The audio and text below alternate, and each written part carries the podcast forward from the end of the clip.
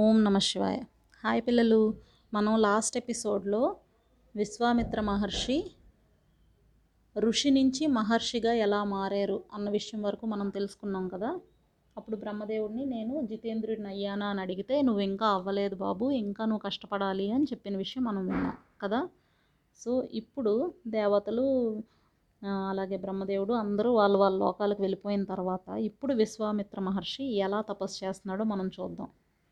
ఊర్ధ్వబాహువై నిల్చున్నాడు. అంటే రెండు చేతుల్ని ఇలా పైకెత్తి నమస్కార ముద్రలో ఉంచి నిల్చొని తపస్సు చేయడం మొదలుపెట్టాడు. ఓన్లీ గాలి పీల్చడమే అంతకుమించి ఇంకేమీ లేదు.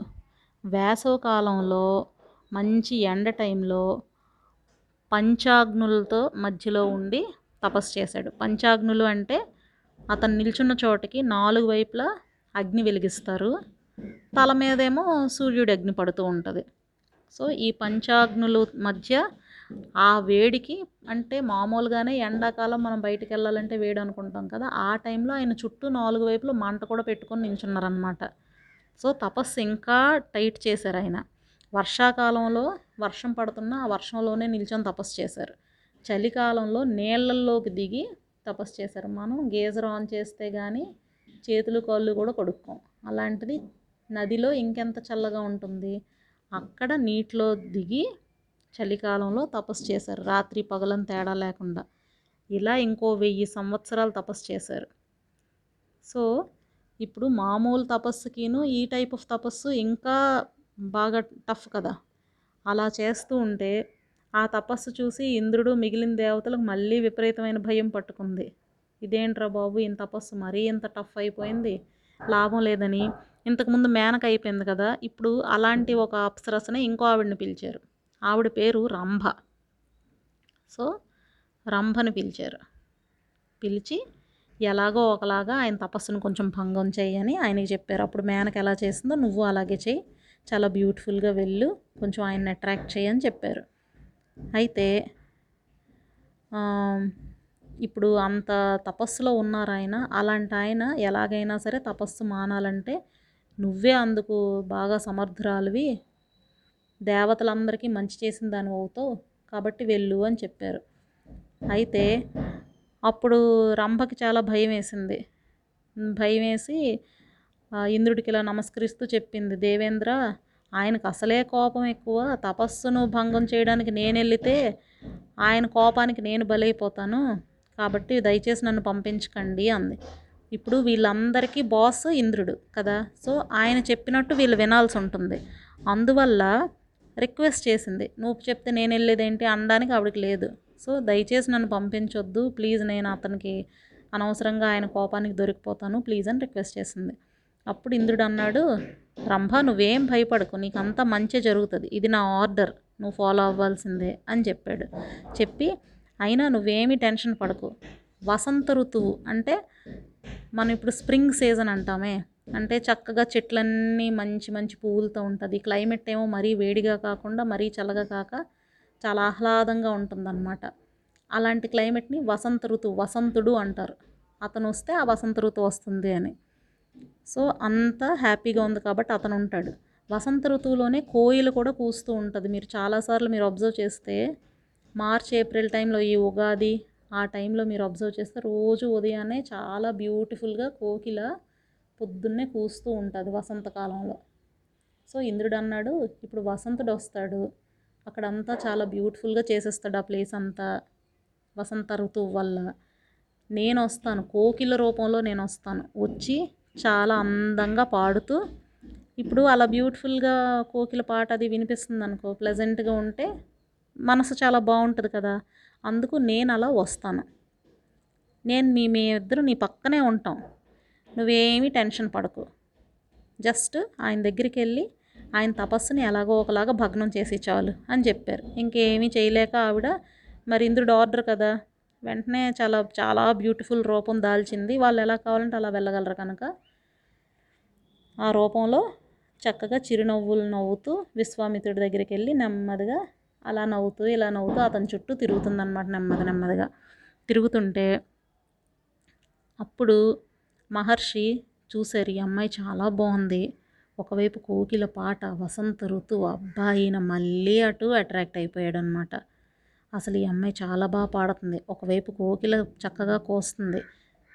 చూస్తేనేమో ఈ అమ్మాయి ఎంత అందంగా ఉంది. మేనక విషయంలో ఏం జరిగిందో మళ్ళీ అదే ఇంకేంటి ఈయన జితేంద్రుడు అయ్యాడు అందుకే కదా బ్రహ్మదేవుడు నువ్వు ఇంకా కష్టపడాలని చెప్పారు. ఆ చెప్పిన తర్వాత ఇప్పుడు మళ్ళీ వెయ్యి సంవత్సరాలు గడిచిపోయాయి. అయితే ఇప్పుడు ఇంకొంచెం నెక్స్ట్ లెవెల్కి వెళ్ళారు కదా అతను. సో ఆయనకి చిన్న డౌట్ వచ్చింది. ఏంటి మళ్ళీ ఇలాంటి ట్రిక్ ఏమైనా ప్లే చేస్తున్నారా అని వెంటనే అంటే ఆయన అప్పటికే ఆయనకి ఎన్నో శక్తులు ఉన్నాయి. ఒక స్వర్గాన్నే ఆయన తయారు చేసి త్రిశంకుకి ఇచ్చిన ఆయన ఆ మాత్రం ఎవరు వచ్చారు ఎందుకు వచ్చారని తెలుసుకోలేనంత అమాయకులు కాదు. కానీ మన ఆలోచనని కప్పేసేది ఫస్ట్ మనకుండే అట్రాక్షన్. అర్థమైందా?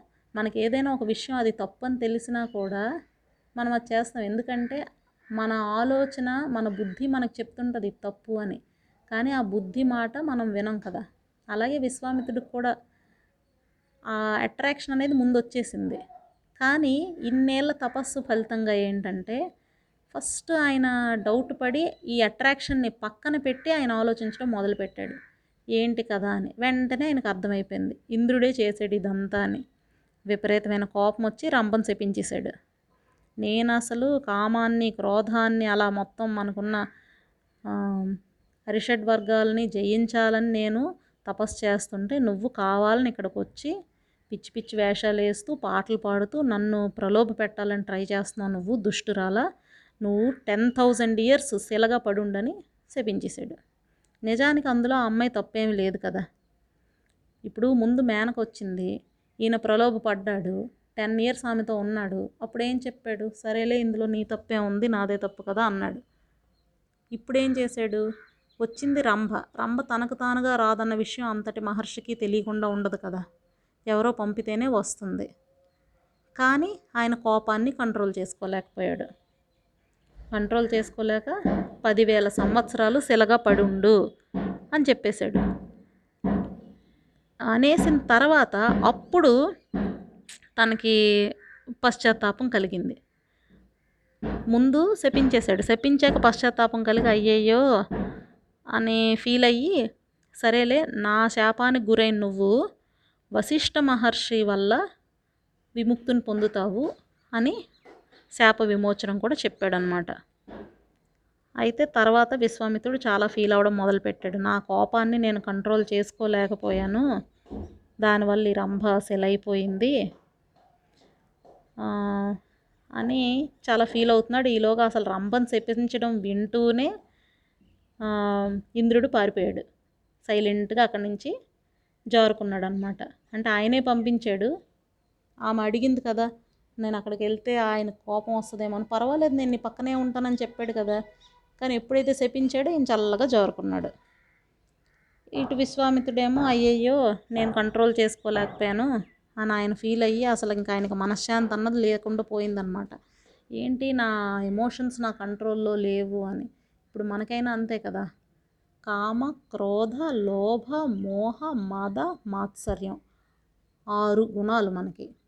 అంటే ఏదైనా ఒక వస్తువు పట్ల కానీ ఒక మనిషి పట్ల కానీ దేని పట్లైనా విపరీతమైన కామం అంటే విపరీతమైన కోరిక. నాకు గులాబ్ జామ్ అంటే చాలా ఇష్టం అనుకో. చాలా నీకు షుగర్ ఉంది నువ్వు తినకూడదు అన్నా కూడా నేను గులాబ్ జామ్ కంట్రోల్ చేసుకోలేకపోతున్నాను అనుకో. చచ్చిపోయినా పర్లేదు నాలుగు గులాబ్ జాములు తినేసి చచ్చిపోవాలనుకున్నాను అనుకో. నేను నా కోరికని కంట్రోల్ చేసుకోలేకపోయాను. అంటే నా కామాన్ని కంట్రోల్ చేసుకోలేకపోయాను. అది అదే ఇప్పుడు మీరున్నారనుకో ఈ ఎగ్జామ్స్లో నీకు బాగా మంచి మార్క్స్ వస్తే ఇంజనీరింగ్లో నీకు ఫ్రీ సీట్ వస్తుందంట మంచి కాలేజ్లో లేకపోతే అనవసరంగా పాపం నాన్న బోల్డ్ డబ్బులు కట్టాలి నీ ఫీజు కోసం అని తెలిస్తే తెలిసినా కూడా మనం ఏం చేస్తాం? తెలిసినా కూడా ఆ యాంగిల్లో కష్టపడి చదివి ఇవన్నీ చేయకుండా రకరకాల అట్రాక్షన్స్కి లోనైపోయి ఏదో యావరేజ్గా చదివి అత్యవసర మార్కులు తెచ్చుకొని మళ్ళీ నాన్న చేత డబ్బులు కట్టిస్తాం. అంటే మనకేంటి? మనకున్న కోరికలు సినిమాలు ఫ్రెండ్స్తో షికార్లు అది మనకున్న కామం. ఇలా కామం రకరకాలుగా ఉంటుంది. ఒక్కొక్కళ్ళ ఏజ్లో ఒక్కొక్క మనిషికి మనిషి మనిషికి మారిపోతుంది. ఒకే మనిషికి డిఫరెంట్ టైమ్స్లో డిఫరెంట్ రకాల కోరికలు కూడా ఉంటాయి. ఇతను దాన్ని కంట్రోల్ చేసుకోలేకపోయినందుకు చాలా బాధపడ్డాడు. ఇక ముందు మాత్రం నేను కోపానికి ఏ మాత్రం అవకాశం ఇవ్వను. మనసు ప్రశాంతంగా ఉంచుకుంటాను. కొన్ని హండ్రెడ్స్ ఆఫ్ ఇయర్స్ ఊపిరి బిగపెట్టి కుంభక స్థితిలో ఉంటాను అని డిసైడ్ అయ్యాడు. ఇప్పుడు యోగా మీకు కొంత అవగాహన ఉంటే తెలుస్తుంది. కుంభకం అంటే ఊపిరి వాళ్ళు బిగపట్టి ఉంచి లోపలికి తీసుకోరు బయటికి విడిచిపెట్టరు. అలా ఉంటే అతని మనసు కంట్రోల్లోకి వస్తుందన్న ఉద్దేశంతో కొన్ని హండ్రెడ్స్ ఆఫ్ ఇయర్స్ అలా ఉండాలని డిసైడ్ అయ్యాడు. మనం థర్టీ సెకండ్స్ ఉంచాలంటే చాలా కష్టపడాలి. హండ్రెడ్స్ ఆఫ్ ఇయర్స్ అంటే ఎంత కష్టమో చూడండి. అయితే నేను ఎంతకాలం నుంచి తపస్సు చేస్తున్నాను అయినా కూడా నా ఇంద్రియాలని నేను కంట్రోల్ చేసుకోలేకపోయాను కాబట్టి ఇక ముందు నాకు బ్రహ్మత్వం అంటే అతను బ్రహ్మర్షి అవ్వాలని కదా అనుకున్నాడు. నాకు బ్రహ్మత్వం సిద్ధించే వరకు ఎంత కాలమైనా సరే నేను ఇంద్రియాలని కంట్రోల్ చేసుకొని ఇక ముందు గాలి కూడా పీల్చను. అదే కదా మరి కుంభకంలో ఉండడం అంటే గాలిని పీల్చను. ఆహారాన్ని తీసుకోను. అలా నా శరీరం శుష్కించిపోద్ది. అప్పుడు ఇలాంటి పిచ్చి పిచ్చి కోపాలు కోరికలు ఏవి కలగవు కదా. ఒక అందమైన అమ్మాయి వస్తే అట్రాక్షను కలగదు ఎవరి మీద కోపము కలగదు. అప్పుడు అప్పుడు కానీ నేను బ్రహ్మర్షిని అవ్వలేను లాభం లేదు. ఇన్ని సంవత్సరాలు ఎంత చేసినా కూడా కేవలం ఇన్నిసార్లు మీరు అబ్జర్వ్ చేస్తే ఆయన తపస్సు భంగపడడానికి గల మెయిన్ కారణం ఏమిటి? ఆయన ఇంద్రియ నిగ్రహం లేకపోవడం ఒక్కటే. చూడండి అయితే కోపం లేదా ప్రేమ లేదా అట్రాక్షన్ ఏదో ఒక రీజన్తో అతనికి ఇంద్రియ నిగ్రహం లేకపోవడం వల్ల తపస్సు అనేది ఎప్పుడూ కూడా పాడైపోతుంది. సో ఇక ముందు నేను ఇలా ఉంటాను అని బాగా స్ట్రాంగ్ డెసిషన్ తీసుకొని ఇంకా లోకంలో కని విని ఎరుగని రీతిలో తపస్సు చేయడం మొదలుపెట్టాడు అనమాట అయితే ఇప్పుడు ఇంకా ఉత్తర దిశలో ఉండగానే ఇవన్నీ జరిగాయి కదా హిమాలయ పర్వతాల దగ్గర. ఇంకా అది లాభం లేదని ఇప్పుడు తూర్పు దిశకు చేరుకొని తపస్సు చేయడం మొదలుపెట్టాడు. మీరు అబ్జర్వ్ చేస్తే ఫస్ట్ దక్షిణ దిశకు వెళ్ళాడు. అంటే సౌత్ అటు నుంచి వెస్ట్ అంటే క్లాక్ వైజ్ డైరెక్షన్లో వస్తున్నాడు. వెస్ట్ వెస్ట్ తర్వాత నార్త్కి వెళ్ళాడు ఇప్పుడు ఈస్ట్కి వచ్చాడు. సో నాలుగు దిక్కుల్లోనే ఆయన తపస్సు చేసేసాడు. సో ఎలా సంకల్పించాడో ఆ రకంగానే వెయ్యి సంవత్సరాలు తపస్సు చేశాడు. చాలా స్ట్రాంగ్గా. వెయ్యి సంవత్సరాలు తపస్సు అయిపోయాక శరీరం పూర్తిగా ఒక కర్ర పుల్లలా మారిపోయిందనమాట మరి. తిండి లేదు. అసలు తిండి లేకుండా మరి అలా ఎంతకాలం ఎలా ఉన్నారు అంటే ఆయనకున్న తపశ్శక్తి వల్ల ఆ శరీరం లోపల ఉన్న ఆర్గాన్స్కి ఎలాంటి డ్యామేజ్ జరగదనమాట మనిషి బ్రతికే ఉంటారు. అతనికి ఏమీ ప్రాబ్లం రాదు. ఇప్పుడు మనం అలా తినకుండా ఉంటే టెన్ డేస్కి చచ్చిపోతాం కదా. అలా కాకుండా ఆయన తపశ్శక్తి వల్ల అలా ఉండగలిగాడు. అతనికి ఎన్నో రకాల విఘ్నాలన్నీ రకరకాలు ఎదురయ్యాయి. ఈ వెయ్యి సంవత్సరాలు పర్టికులర్గా ఇప్పుడు చేస్తున్న వెయ్యి సంవత్సరాల్లో. అయినా ఏమాత్రం కోపం తెచ్చుకోలేదు ఆయన. బాగా పట్టుదలతో అలా తపస్సు చేస్తూనే ఉన్నాడు. సో ఈ వెయ్యి సంవత్సరాలు పూర్తవగానే వాళ్ళు ఆ వ్రతం పూర్తయిపోయిన తర్వాత భోజనం చేస్తారు. భోజనం చేయడానికి సిద్ధపడ్డాడు. అయితే ఈలోగా ఇంద్రుడు ఈసారి బ్రాహ్మణుడిగా వచ్చాడు. దాన్ని సిద్ధాన్నం అంటారు. అంటే అంత ఈ ఇంత కష్టపడి చేసిన తపస్సు తర్వాత దాన్ని తింటారు. అది నాకు కావాలి అని బ్రాహ్మణ వేషధారిగా వచ్చి అడిగాడు. ఎవరైనా అలా కోరి వచ్చి భోజనం కావాలని అడిగాక పెట్టకపోతే మహాపాపం కాబట్టి ఆయన ఇంకేమీ అనకుండా మౌన వ్రతంలోనే ఉండి ఆ సిద్ధాన్నాన్ని బ్రాహ్మణుడికి పెట్టాడు. ఇంద్రుడు కొంచెం కూడా వదలకుండా మొత్తం తినేశాడు. సో ఇప్పుడు అతనికి ఇన్ని సంవత్సరాల తర్వాత ఆయన తినాల్సిన ఫుడ్ని ఇంద్రుడు వచ్చి తినేశాడు. అయినా ఆయన ఏమీ అనలేదు. అలా తినకుండా అలాగే ఉండిపోయాడు. ఉండిపోయి మళ్ళీ ఇలాగా తన ఊపిరిని కంట్రోల్ చేసుకొని పూర్తిగా బంధించేసి ఇంకో వెయ్యి సంవత్సరాలు తపస్సు చేశాడు. అంటే మీరు ఇక్కడ అబ్జర్వ్ చేయాల్సిన విషయం ఏంటి? నెమ్మది నెమ్మదిగా అతను కోపాన్ని జయించాడు. అర్థమైంది కదా మీకు? ఫస్ట్ మనం చూసుకుంటే మేనక విషయంలో ఆయన అట్రాక్షన్ గురయ్యాడు. తర్వాతసారి రంభ వచ్చినప్పుడు ఆయనకి అట్రాక్షన్ స్టార్ట్ అవుతున్నా కూడా వెంటనే ఆయన దాన్ని కంట్రోల్ చేసుకోగలిగాడు. కానీ కోపాన్ని కంట్రోల్ చేసుకోలేకపోయాడు. ఇప్పుడు కోపాన్ని కూడా కంట్రోల్ చేసుకున్నాడు. అర్థమైందా? సో మళ్ళీ ఇంకొక వెయ్యి సంవత్సరాలు తపస్సు చేయడం మొదలుపెట్టాడు. ఆ రకంగా అసలు పూర్తిగా శ్వాసను కూడా కంట్రోల్ చేసేసి చేయడం వల్ల ఆయన శిరస్సు నుంచి అగ్ని రావడం మొదలు పెడుతుందన్నమాట అగ్ని ఎలాంటిదంటే మీకు ఇంతకు ముందు కూడా నేను చెప్పాను తపస్సు తీవ్రంగా చేస్తే దేవతలు వచ్చి వరాలు ఇస్తారు అంటే ఆ తపస్సు చేసిన వాళ్ళ మీద ప్రేమతో వచ్చి ఇవ్వరు. వాళ్ళ లోకాల్లో కూడా ఆ వేడి వెళ్తుంది. సో అతనికి ముల్లోకాలు అసలు దగ్ధమైపోతున్నాయేమో అన్నంత వేడి పొట్టిందంట. ఇంకా దెబ్బకి అసలు ఈ దేవతలు గంధర్వులు రాక్షసులు వాళ్ళందరూ కూడా అసలు మూర్చిపోయారంట వేడి తట్టుకోలేక.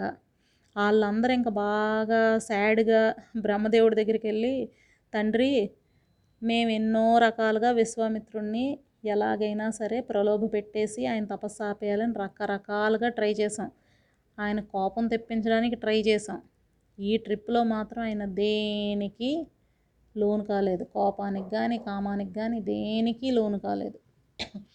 అది కాక తపస్సుని ఇంకా ఇంకా ఇంకా పెంచుతున్నారు తప్ప తగ్గట్లేదు. ఆయనలో ఎలాంటి దోషం మాకైతే కనిపించట్లేదు. మీరు అతని కోరికను కనుక తీర్చలేదు అనుకో అసలు తన తపస్సు వల్ల మొత్తం ముల్లోకాలు నశింపు చేసే పరిస్థితి వచ్చేసింది. మొత్తం అన్ని దిక్కులు అసలు కలత చెందుతున్నాయి. ఆ వేడి తట్టుకోలేక జగత్తంతా చీకటమయం అయిపోతుంది సముద్రాలన్నీ అసలు కల్లోలం అయిపోయాయి అన్నమాట. కాబట్టి ఎంత ప్రాబ్లమాటిక్గా ఉంది మీరు మాకేం చేయాలో తెలియట్లేదు. కాబట్టి ఇలాంటి స్టేజ్లో మీరు ఎలాగైనా సరే ఆయనకి ఆయన అడిగిన కోరికని మీరు నెరవేర్చాలి అని వీళ్ళందరూ వెళ్ళి మొరపెట్టుకున్నారు బ్రహ్మదేవుడి దగ్గర. ఓకే? అసలు ఇప్పుడు ఆయన ఏది అడిగితే అది మీరు ఇచ్చేయండి. ఆయన ఇంకా దేవరాజ్యాన్ని అడిగితే అది కూడా ఇచ్చేయండి అని అన్నారు. అంటే వాళ్ళకి ఇంక అంత టెన్షన్ వచ్చేసిందంటే ఇంక వాళ్ళు ఏమీ చేయలేకపోతుందన్నమాట క్లైమాక్స్కి వచ్చేసింది ఇప్పుడు ఆయన తపస్సు. అందువల్ల ఆయన ఆఖరికి మన దేవతల రాజ్యం అడిగినా కూడా ఆయన ఇచ్చేయండి. ఆయన ఏది అడిగితే అది ఇచ్చేయండి అని వెళ్ళి వీళ్ళే వెళ్ళి రిక్వెస్ట్ చేసుకున్నారు. ఎవరైతే తపస్సును చెడగొట్టాలనుకున్నారో వాళ్ళే వెళ్ళి ఎలాగైనా ఆయన కోరిక తీర్చమని అడిగే స్టేజ్ అంటే అది. That is Vishwamitra. ఆయన పట్టుదలే ఆయన ఇంత ఈ స్టేజ్ వరకు తీసుకొచ్చిందనమాట సో అప్పుడు బ్రహ్మదేవుడు మొత్తం దేవతలందరితో కలిసి విశ్వామిత్రుడి దగ్గరికి వెళ్ళి బ్రహ్మర్షి అని పిలిచారు. సో ఈ నిన్నాళ్ళ నుంచి కోరుకుంటున్న ఆ బ్రహ్మత్వం ఈయనకి సిద్ధించింది. అది బ్రహ్మర్షి నీ తపస్సుకి మెచ్చుకున్నాను. నువ్వు ఇప్పుడు బ్రహ్మత్వాన్ని పొందావు అని చెప్పారు. నీకు దీర్ఘాయుష్ని ప్రద ప్రసాదిస్తున్నాను. నీకంతా శుభమే జరుగుతుంది హ్యాపీగా ఉండు అని చెప్పాడు. చెప్తే అప్పుడు ఆయన చాలా సంతోషించాడు. ఎందుకు? ఇప్పటికి ఎన్ని వేల సంవత్సరాలు మనమే లెక్క పెట్టలేనన్ని వేల సంవత్సరాలు గడిచిపోయాయి కదా. అన్ని సంవత్సరాల నుంచి తపస్సు చేస్తూనే ఉన్నాడు. దేనికోసం చేశాడు? అతను బ్రహ్మర్షి అవ్వాలి వశిష్ఠుడిలాగా. సో అతని కోరిక ఏదైతే ఉందో అది ఇన్నాళ్ళకి నెరవేరిందనమాట సో ఆయన బ్రహ్మదేవ తండ్రి నీ వల్ల నాకు ఈ బ్రహ్మర్షిత్వం వచ్చింది. దీర్ఘాయువు కూడా ఇచ్చావు. నేను అందుకు చాలా హ్యాపీగా ఫీల్ అవుతున్నాను. కానీ నీ కుమారుడైన వశిష్ఠ మహర్షి నన్ను బ్రహ్మర్షిగా ఒప్పుకుంటేనే నాకు సాటిస్ఫాక్షన్ ఉంటుంది అని చెప్పాడు. సరే అని దేవతలందరూ వశిష్ఠుడిని ప్రసన్నం చేసుకొని ఆయన్ని వెళ్ళి ఇది రిక్వెస్ట్ చేస్తే ఆయన బ్రహ్మర్షి ఆయనకి ఎవరి మీద కోపం ఉండదు అలాగని అతి ప్రేమ ఉండదు ఏమీ ఉండదు. ఆయన ఏం చేశారు? అలాగే కానివ్వు ఆయన బ్రహ్మర్షి నేను ఒప్పుకుంటున్నాను. బ్రహ్మర్షి అయిపోయాడు.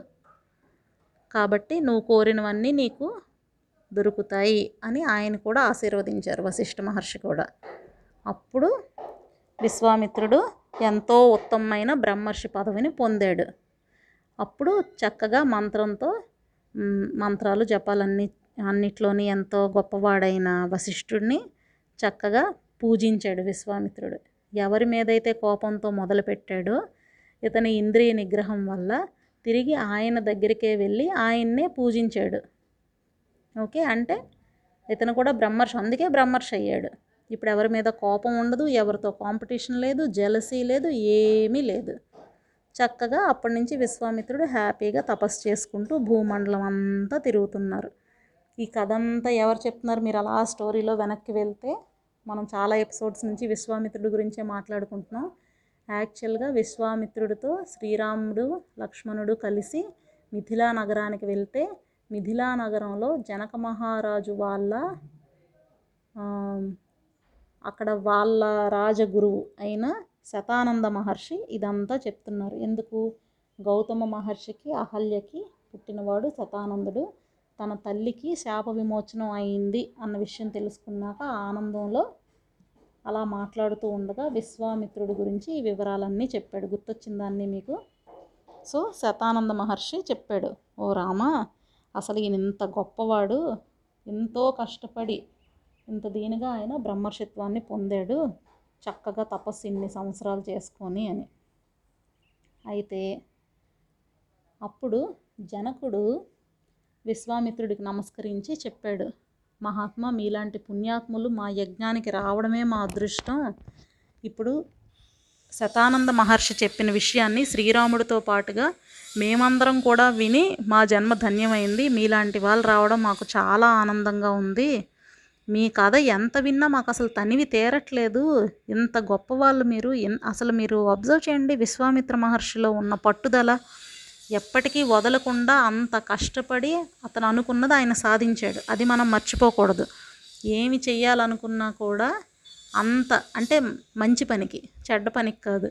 నేను ఎలాగైనా సరే ఈరోజు సినిమా చూసి తీరాల్సిందే అని ఫస్ట్ డే మనకి పవన్ కళ్యాణ్ సినిమాకి టికెట్లు దొరకకపోతే తెల్లవారి మూడు గంటలకు లేచిపోయి ఎగ్జామ్ అంటే పొద్దున్న ఐదుకి లేవమంటేనే మనకు మెలకు రాదు. కానీ బెనిఫిట్ షో వేస్తున్నారంట ఫోర్ ఓ క్లాక్ అంటే త్రీ ఓ క్లాక్కే లేచిపోయి లైన్ కట్టేసి టికెట్లు తీసుకొని వచ్చేయడంలో అది కాదు మనం చూపించాల్సిన విల్ పవర్. ఏదైనా ఒక మంచి విషయం. అది ఒక మంచి పురాణం నేర్చుకోవడానికి అవ్వచ్చు మంచి డ్యాన్స్ నేర్చుకోవడానికి అవ్వచ్చు క్లాస్లో ఫస్ట్ రావడానికి అవ్వచ్చు మంచి సంగీతం నేర్చుకోవాలి అందులో మంచి విద్వాంసుడిని అవ్వాలనుకోవచ్చు ఎలాంటి మంచి విషయం దేనికైనా సరే నాకు ఇది రాదు అనుకోకుండా చక్కగా దాని మీదే ఫోకస్డ్గా చేసుకుంటూ వెళ్తే మనం పట్టుదలతో హార్డ్ వర్క్ చేస్తే కంపల్సరిగా మనం అనుకున్నది సాధించవచ్చు అని విశ్వామిత్రుడు నిరూపించాడు. విశ్వామిత్రుడు మీరు అబ్జర్వ్ చేయండి ఆయన క్షత్రియుడు అంటే రాజు. క్షత్రియ కులంలో పుట్టినా కూడా ఆయన ఒక బ్రహ్మర్షి అయ్యాడు. బ్రహ్మత్వాన్ని పొందాడు. సో ఎందులో పుట్టామనేది ముఖ్యం కాదు. నువ్వు ఏం అవ్వాలనుకుంటున్నావు అనేదే ముఖ్యం. ఆ దిశగా మన ప్రయత్నం చేస్తే ఖచ్చితంగా అది నెరవేరుతుంది. ఇది ఇతని కథలో మనం తెలుసుకోవాల్సిన విషయం. సో జనక మహారాజు కూడా అదే చెప్పాడు అనమాట ఇంత గొప్పగా మీ కథను వింటుంటే మాకు చాలా మాకు చాలా ఇన్స్పిరేషన్ కలిగింది మీ వల్ల.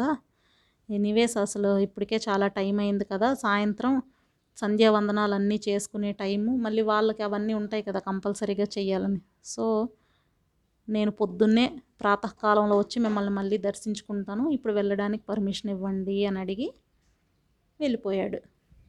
వెళ్ళిపోతే అప్పుడు తన చాలా తన పరివారం అంతా వచ్చారు కదా వాళ్ళందరితో కలిసి అతనికి చక్కగా ప్రదక్షిణ అన్నీ చేసి దండం పెట్టి అప్పుడు తన భవనానికి వెళ్ళిపోయాడు అనమాట వెళ్ళిపోతే అప్పుడు రామలక్ష్మణులు కూడా మహర్షి రామలక్ష్మణులు వీళ్ళందరూ కూడా వాళ్ళ వాళ్ళ కార్యక్రమాలు చేయడానికి వెళ్ళిపోయారు. ఇందులో ఇప్పుడు శతానందుడికి మీరు ఒకటి అబ్జర్వ్ చేయాలి. శతానందుడి తల్లి అహల్యాదేవి. ఆవిడికి శాప విమోచనం కలిగినందుకు ఆయన చాలా హ్యాపీ ఫీల్ అయ్యాడు. దానికి కారణం ఎవరు? శ్రీరాముడు. అయితే శ్రీరాముడు అక్కడికి రావడానికి కారణం ఎవరు? విశ్వామిత్రుడు. సో అందుకు శతానందుడికి శ్రీరాముడు ఎంత గొప్పవాడో తన దృష్టిలో అతన్ని అక్కడికి తీసుకొచ్చి తన తల్లికి శాప విమోచనం కలిగించిన విశ్వామిత్రుడు కూడా అంతే గొప్పవాడు. ఇద్దరూ పరమ పూజ్యులు ఆయనకి. అందుకే ఆయన చరిత్ర అంతా అందరికీ తెలియజేశాడు. ఇప్పట్లాగా మనం టీవీలో చూసేస్తే మొత్తం ఎగ్జాంపుల్ చెప్పాలంటే మన ప్రైమ్ మినిస్టర్ హిస్టరీ అని కొట్టగానే ప్రైమ్ మినిస్టర్ జీవిత చరిత్ర అంతా వచ్చేస్తుంది. కానీ అప్పుడు అలా కాదు. గొప్ప వాళ్ళ గురించి తెలియాలంటే తెలుసున్న ఆ కొద్ది వాళ్ళు మిగతా వాళ్ళకి చెప్తేనే తెలుస్తుంది. సో శతానంద మహర్షి తన తల్లి శాప విమోచనానికి హెల్ప్ చేసిన విశ్వామిత్ర మహర్షి పట్ల ఎంతో పూజ్య భావంతో అతని స్టోరీని వీళ్ళందరికీ తెలియజేశారు. అది విషయం. ఓకేనా? సో తనకి ఎవరైతే హెల్ప్ చేస్తారో వాళ్ళ గురించి మంచిగా మిగిలిన విషయాలు మిగిలిన వాళ్ళకి తెలియజేయడం అనేది మంచి వాళ్ళ లక్షణం. అది ఇప్పుడు శతానందుడు చేసింది. దీనిలోంచి మనం నేర్చుకోవాల్సింది ఏంటంటే మనం కూడా ఎవరైనా చెడు చేస్తే పదిసార్లు చెప్పుకుంటాం కానీ ఎవరైనా హెల్ప్ చేస్తే అసలు చెప్పే చెప్పం.